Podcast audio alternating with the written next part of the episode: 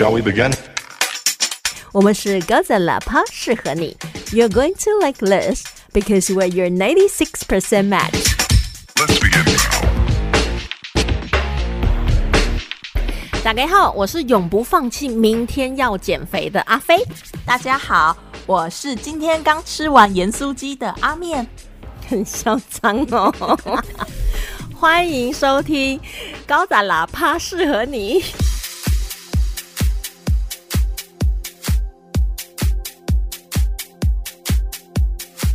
好，我们今天同样呢，还是要来继续 X 巴士的第四集实验鼠。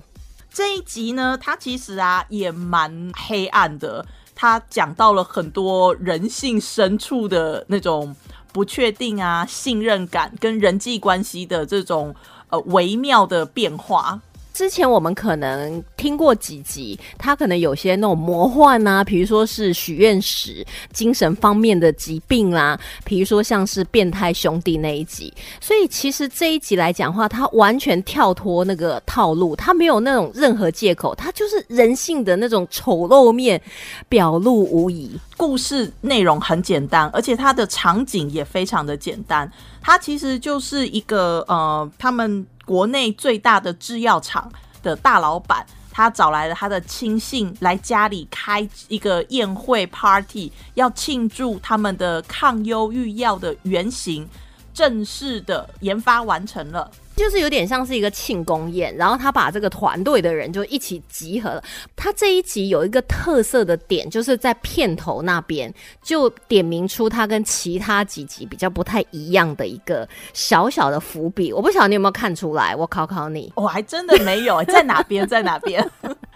因为他这个 X 巴士一开始的片头就是午夜的巴士，然后司机带着六组人马前往一个未知的地点，然后到站的时候，他按下那种开门键，他镜头就会移到今天这一集的主角那一块嘛，可能就会浮现血哇吧，没错。但是今天这一组呢，他其实没有任何的血。它跟之前的摸头发有血啦，打键盘有血啦，完全不一样。它其实是浮现了一只小白老鼠。哦，我印象中它是有一群人，但是它还有小老鼠哦。对哦，对，所以我觉得它这个细节就做的非常好。而且你知道吗？因为其他人都有穿衣服，那就这五个人，他们坐在公车上面就只有穿内衣。那时候我看到，我就觉得说。到底他们是去哪里？到底他们做了什么事情？为什么他们会穿着内衣出现？因为他的片名写在那个地方，所以我一开始的时候，我对那群人的印象比较像是说啊，是不是医学或者是生物的实验的一些呃自愿的试验者？对对对，我也是这样想，因为我想说啊，他们就是小白老鼠，所以他们也没有穿衣服，他们可能被进行什么非人的折磨的一些实验，然后他们要逃出升天那种感觉。没错，像那种什么呃失眠实验那一种，就是几个小时不睡觉那样，让你精神崩。亏的，真的。就像刚才呢，阿米有提到说，哎，他们就是一个制药公司，终于研发出新药，然后开始开 party，因为可能明天就要上市啦，就要推出啦，所以一开始呢，真的是一团和气。他在里面的成员有一个就是老板。另外一个就是主管，还有一个天才小子。天才小子他是最后加入的，可是因为这个研发团队遇到一些瓶颈，还好是有天才小子加入以后，才突破这个瓶颈，然后顺利把药研发出来。所以这也是一个伏笔，就会是让大家会觉得说，这个人是最后才加入的，后来的怀疑就有可能是落在他身上。还有一个是秘书，然后还有一个是老板的特助，还有老婆，他透过敬酒。然后把每一个在场人物都介绍一遍呢，所以他们一开始就是一团和气，然后在那个顶楼，因为顶楼都是有钱住的嘛，我们的那个顶楼都是晒棉被的，可以。哎，可是其实我真的觉得有时候如果住在那种公寓，把顶楼好好的布置一下，像有些那种纽约片的电影，他们很多场景都是在顶楼，有没有？一个沙发，一个烤肉架，然后一些那种灯泡啊，然后就可以求婚了。哎、不过我觉得讲到这个，他们在顶楼在互相敬酒啊，然后互相把彼此的关系讲清楚的时候呢，就有一个地方，我觉得必须要吐槽一下 Netflix，毕竟他也没赞助我们呐、哦哦哦，如果赞助的话，我们就会手下留情。我们就说他好话。对，毕竟是干爹干妈嘛。总是要对他好一点。就是你有没有发现，因为我们开的是英文配音，但是我们显现的是中文字幕，然后你就发现说。我听到的英文跟我看到的字幕是完全不一样，到底发生了什么事情？到底哪个环节出错？但是毕竟它原文是挪威文，所以我可以想见，就是因为我以前也翻过那个欧洲电影，我就是听不懂原文，但是欧洲电影字幕上面呢是英文，所以我只是照字幕翻。所以我在想说，是不是那个英文配音的人其实拿到的是另外一个字幕，在台湾上的是上中文字幕？因为我当时看到也有同样的想法，就是我觉得说，哎，就是听起来好像不太对劲，所以我就切了英文字幕，它真的是不搭嘎的。对不对？对，我跟你讲，我的动作跟你一模一样，我就觉得为什么中文字幕，尤其在这一集特别明显，前面几集我就有发现了，但是我觉得啊还好，还不会出现一些观赏当中的那种障碍，说你看的跟你听的是不一样的。但这一集超多的，尤其在顶楼，他说啊我们要准备吃饭了，字幕就写说呃我们来享受我们的鹿肉吧，但是你知道他英文讲的就是我们享受吧，我想说 享受什么？然后鹿肉后面又有出现，鹿肉这边呢、啊，我跟你讲，就是因为我也是看到它反复出现，所以我就觉得很奇怪，然后我就去 Google 了一下，原来挪威那边其实鹿肉是他们的餐厅大餐的其中一个品项。所以，其实，在他们那边吃鹿肉，确实是有一种庆祝的那种呃感觉哦。你讲到鹿肉，我跟你讲，纽西兰那边的餐厅，几乎很多大餐厅里面的肉类的选择，也是都有鹿肉这一条。他们就有直接养鹿的那种牧场，就直接供应鹿肉。所以，像我们一般都会觉得说是牛肉啊、猪肉、鸡肉。嗯还有海鲜，对，就主要的肉类大概是这些。但是我那时候去纽西兰的时候，我觉得怎么大部分的餐厅都有鹿肉的那个选项哦？那你有试吗？有。对不起，小鹿斑比。我突然我突然想到斑比那水汪汪的眼睛。对，对不起。吃起来跟牛肉差不多，但是比牛肉还要老。因为我记得好像绿岛是不是也可以吃到梅花鹿肉啊？我不知道哎、欸，我没有去过绿岛，你有去过吗？有啊，去我我那个时候去的时候还不小心被台风困在那里，本来两天的行程变成快十天了。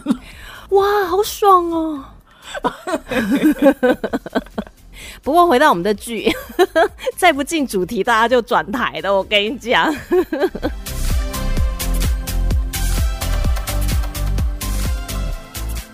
好，不过他们就是一团和气的啊。后来就到宴会厅，就开始在聊说啊，他们历经多少的辛苦啊，终于成功了。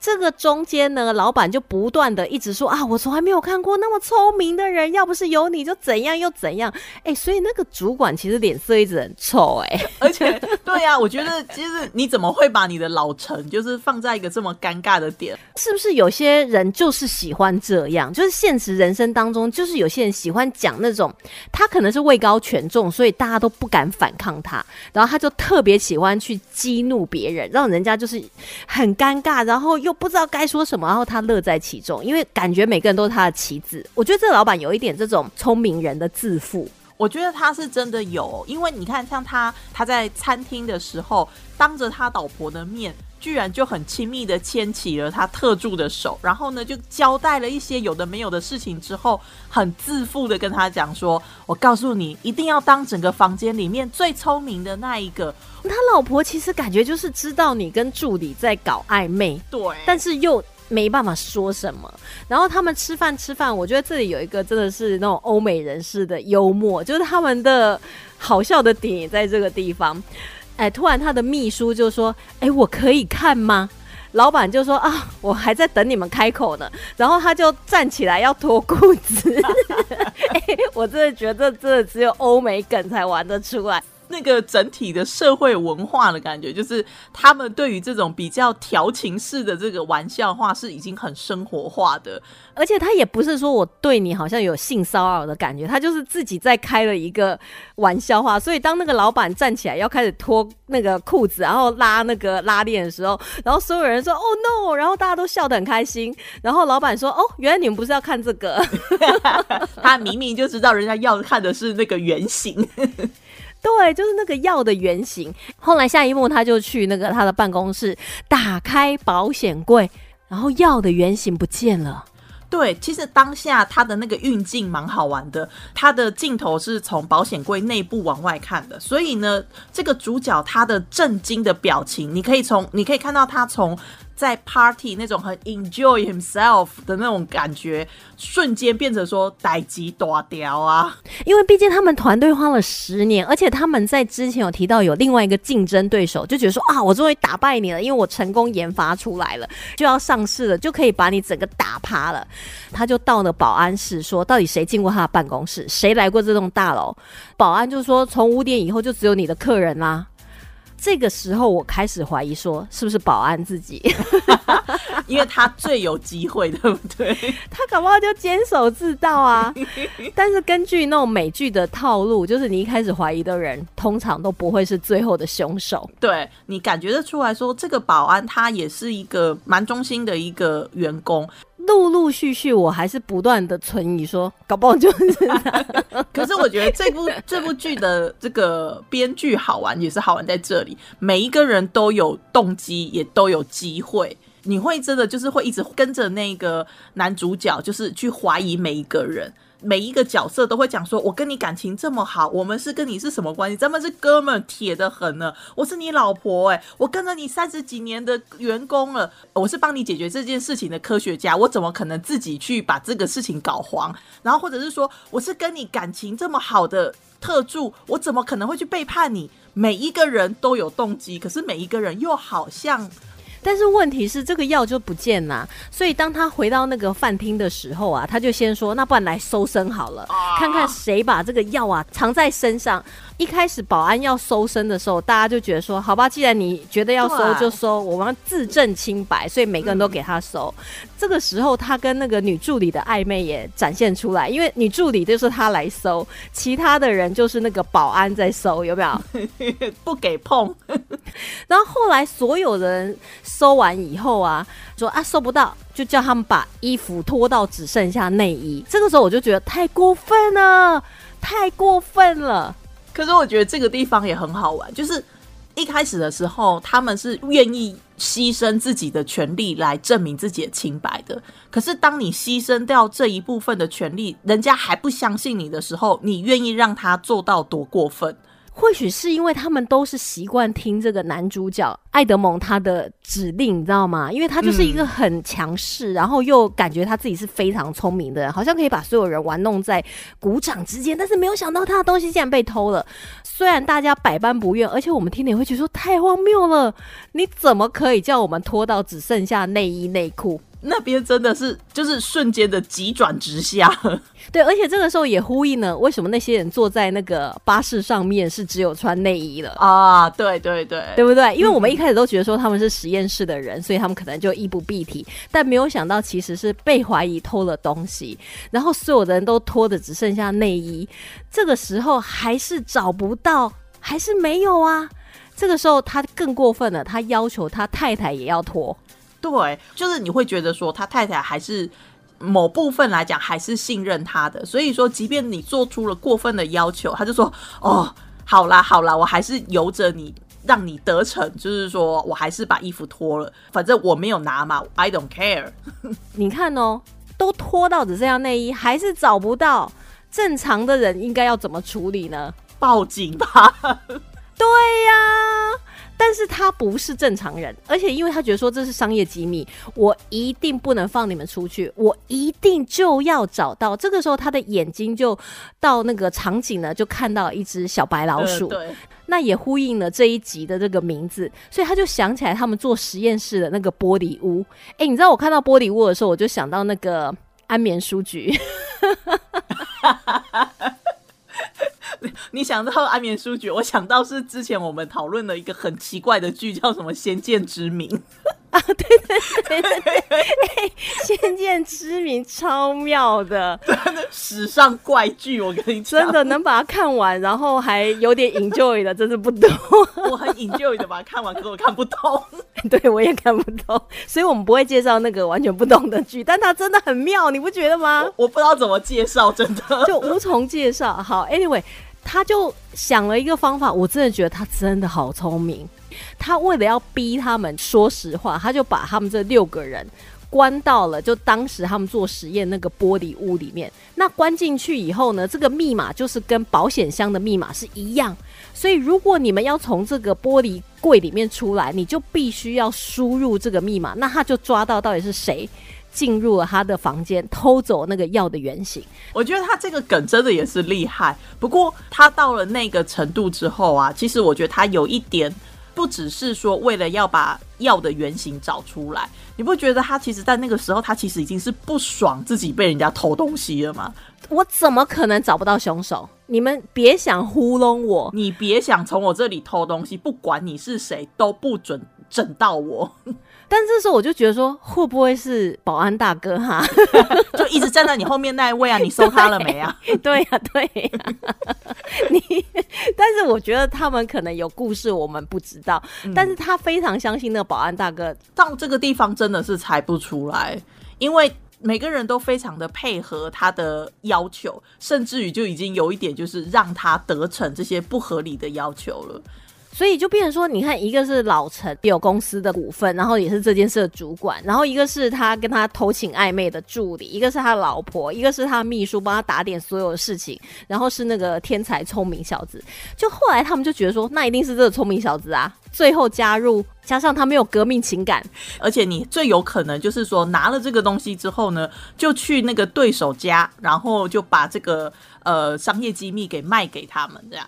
大家都只穿了内衣内裤之后，这个天才小子是身材最好的。其实我当下也是这么想的。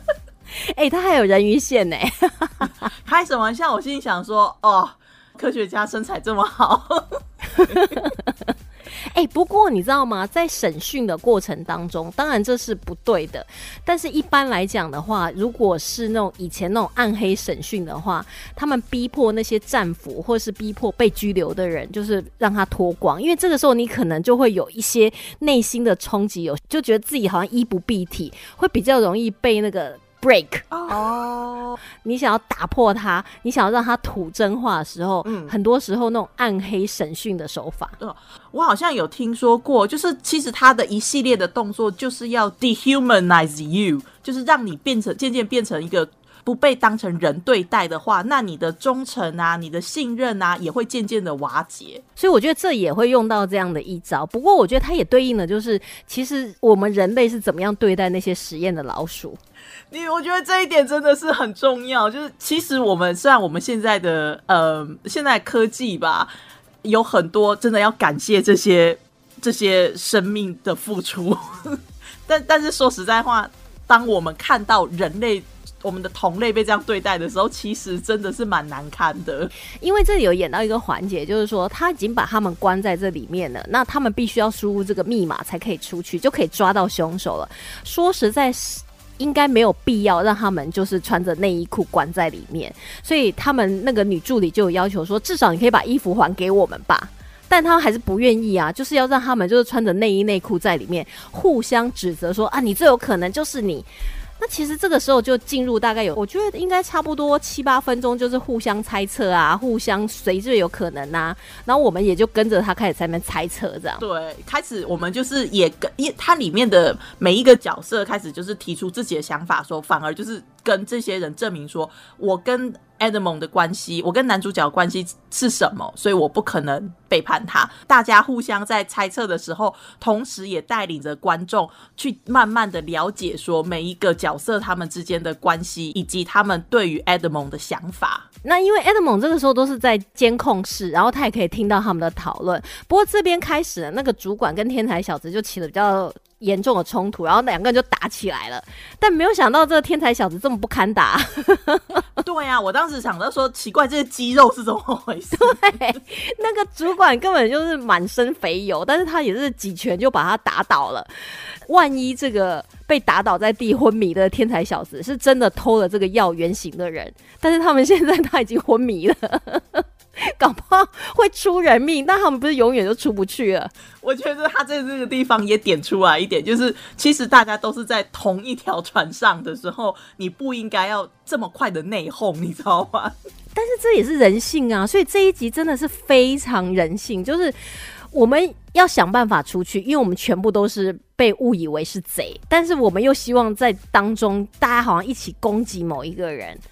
这个时候，大家就是会开始掏一些旧账啊，比如说那主管就会讲说，你们都不知道他是什么样子的人，以前啊公司面临了倒闭啊，然后他就骗公司的员工啊，大家来投资啊，然后他就突然宣布破产，所以他就自己可以脱身，但是员工倾家荡产，所有的钱都投资在公司当中。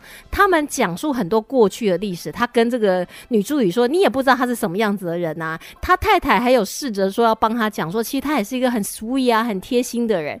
他在那边有讲到，就是他就直接讲说，你其实就是为了钱想要跟 Edmond 结婚嘛，对不对？你就是你就是一个拜金女嘛。这个太太她其实你感受到是真爱，她就说我不是啊，我不钱对我来讲根本就不是什么，我是为因为我爱他，然后他也爱我，他是相信这个爱，结果那个主管说：“你知道他连你的生日都不记得吗？那个都是秘书提醒他，然后秘书帮他挑的礼物。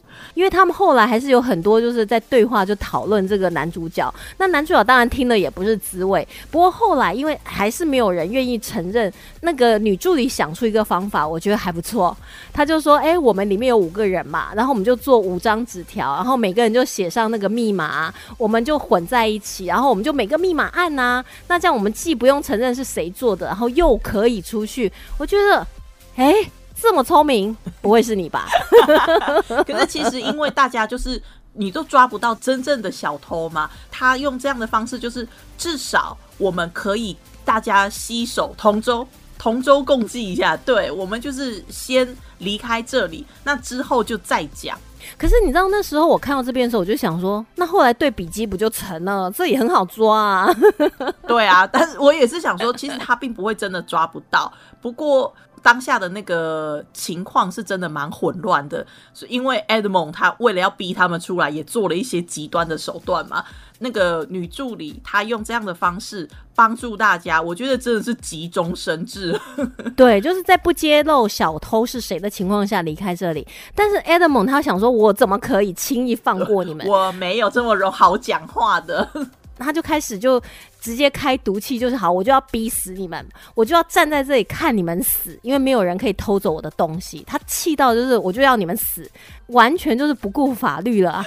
因为他在那个时候，其实他已经心里已经有把握，说是谁偷的了。他就是要逼迫那一个小偷、那个凶手是自己承认，所以他展现出非常冷硬、冷血的那一面。可是他太太就在那个玻璃墙上，就这样看着他说：“难道你要对你自己的太太这样下毒手吗？”可是他也就这样盯着他说：“你们谁把密码打出来，你就可以出来。”因为这边其实有一段演出，就是说，哎，他在叫那个安保人员呢，赶快再去查一下他们有没有什么黑历史，让他们可以就是知道说谁最有嫌疑去偷这些东西。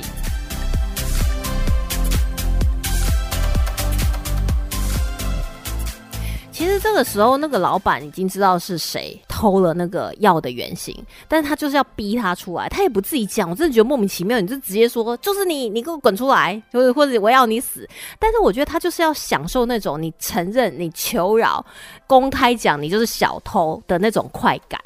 然后后来他就开始放毒气了，然后你就可以发现说，那毒气啊出来，老鼠就先死嘛，大家也纷纷很痛苦啊。这个时候，真正的凶手没有办法了，就只好冲过去，很快速的按下密码，打开门。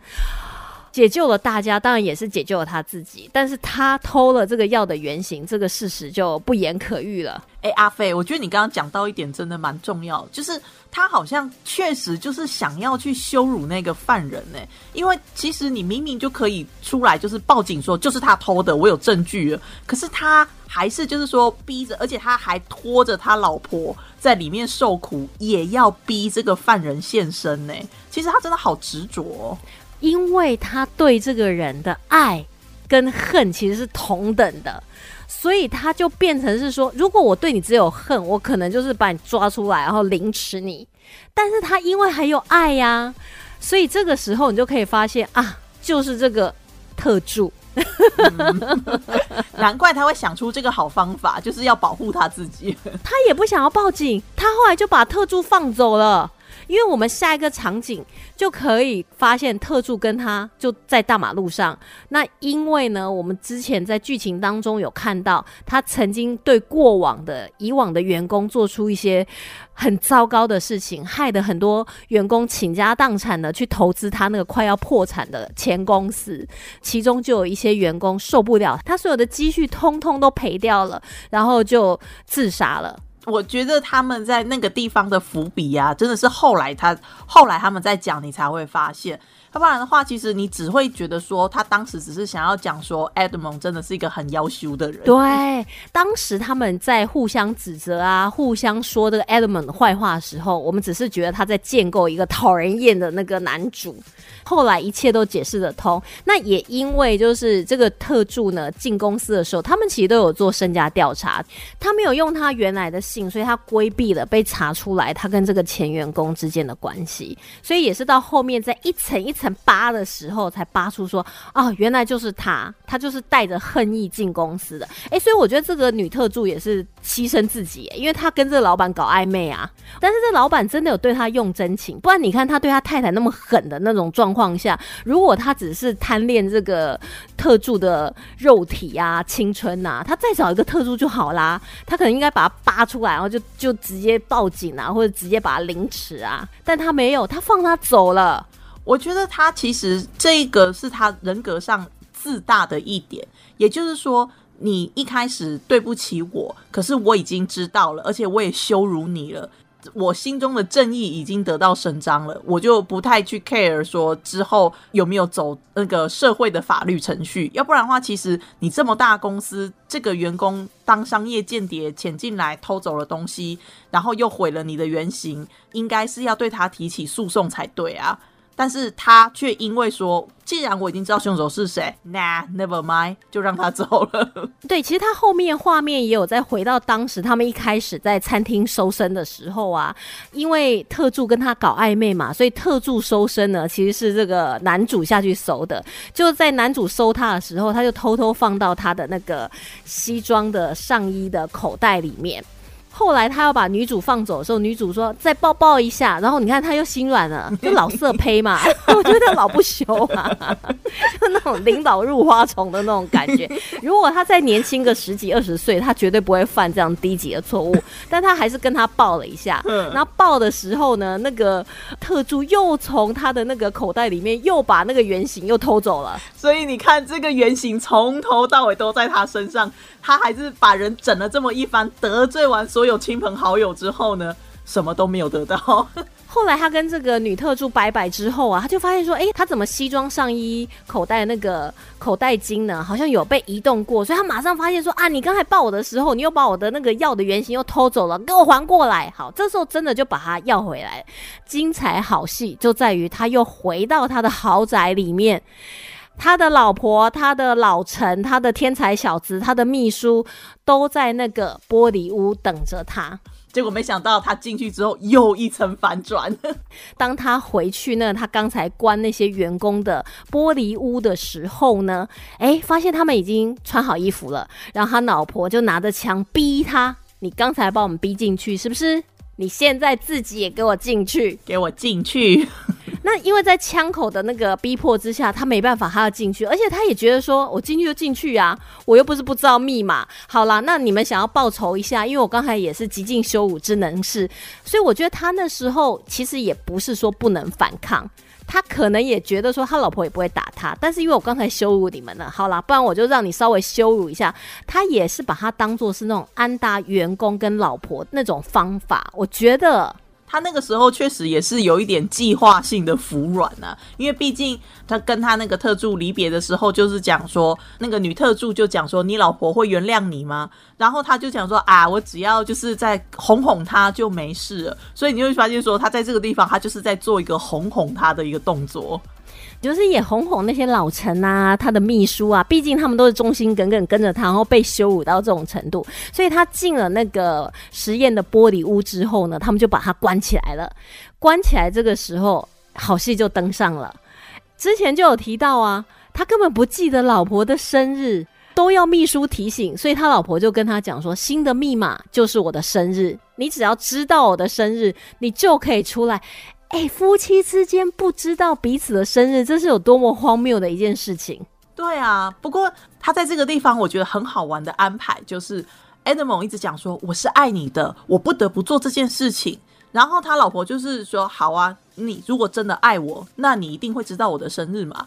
因为他对 Edmond 的这些借口已经让他心寒了。为什么？因为当 Edmond 他的自身利益受到考验的时候，他会二话不说的选择牺牲掉他老婆。这一点在放毒气的时候，他老婆就认清了。所以他老婆离开那个实验室的时候，其实是有一点厌恶或有一点惧怕 Edmond 的。所以他这个时候呢，就开始慌了啊，因为他完全不知道，或者是他根本不想去记得，因为他这么聪明，怎么可能记不起来？就他从头到尾都真的没有在乎过他老婆，所以他就密码按不出来。这个时候，刚才被羞辱的那些人就一起开了毒气，好爽哦，好黑暗哦。所以这一集呢，其实就只有一个道理：千万不要忘记老婆的生日。我觉得这样子好像没错哎，所以这是我们今天讲到 X 八式的第四集实验鼠，这中间没有科幻，也没有一些疯狂的事迹，但是它就是真的很写实的去揭露出人性当中利己的那一种自私面。它在这个地方让我们更去醒思了一下，说当我们生活中有像 Edmond 这样子，就是又有权威又有能力又也有才有智的人。当他们想要为所欲为的时候，我们愿意退让到什么程度，以及人家真的会感谢你吗？哎，你好有深度哦！你看我的结论多肤浅，不要忘记老婆的生日。没有，我觉得其实我们喜欢看剧不就是这样吗？因为它真的可以让我们就是 reflect 在我们的生活之中。嗯，就不同的社会当然会有不同的文化背景，还有思考逻辑，可是人性始终都是雷同的。对，透过别人的演绎，我们可以看到很多不同种的人生。这就是我们今天介绍的剧，然后我们下一集呢要介绍第五集《旧学校》。下一集呢，我们就会回到我们的玄幻的主题了。哦，所以有闹鬼就对了。下一集我们就知道了。See you next time，拜拜，拜。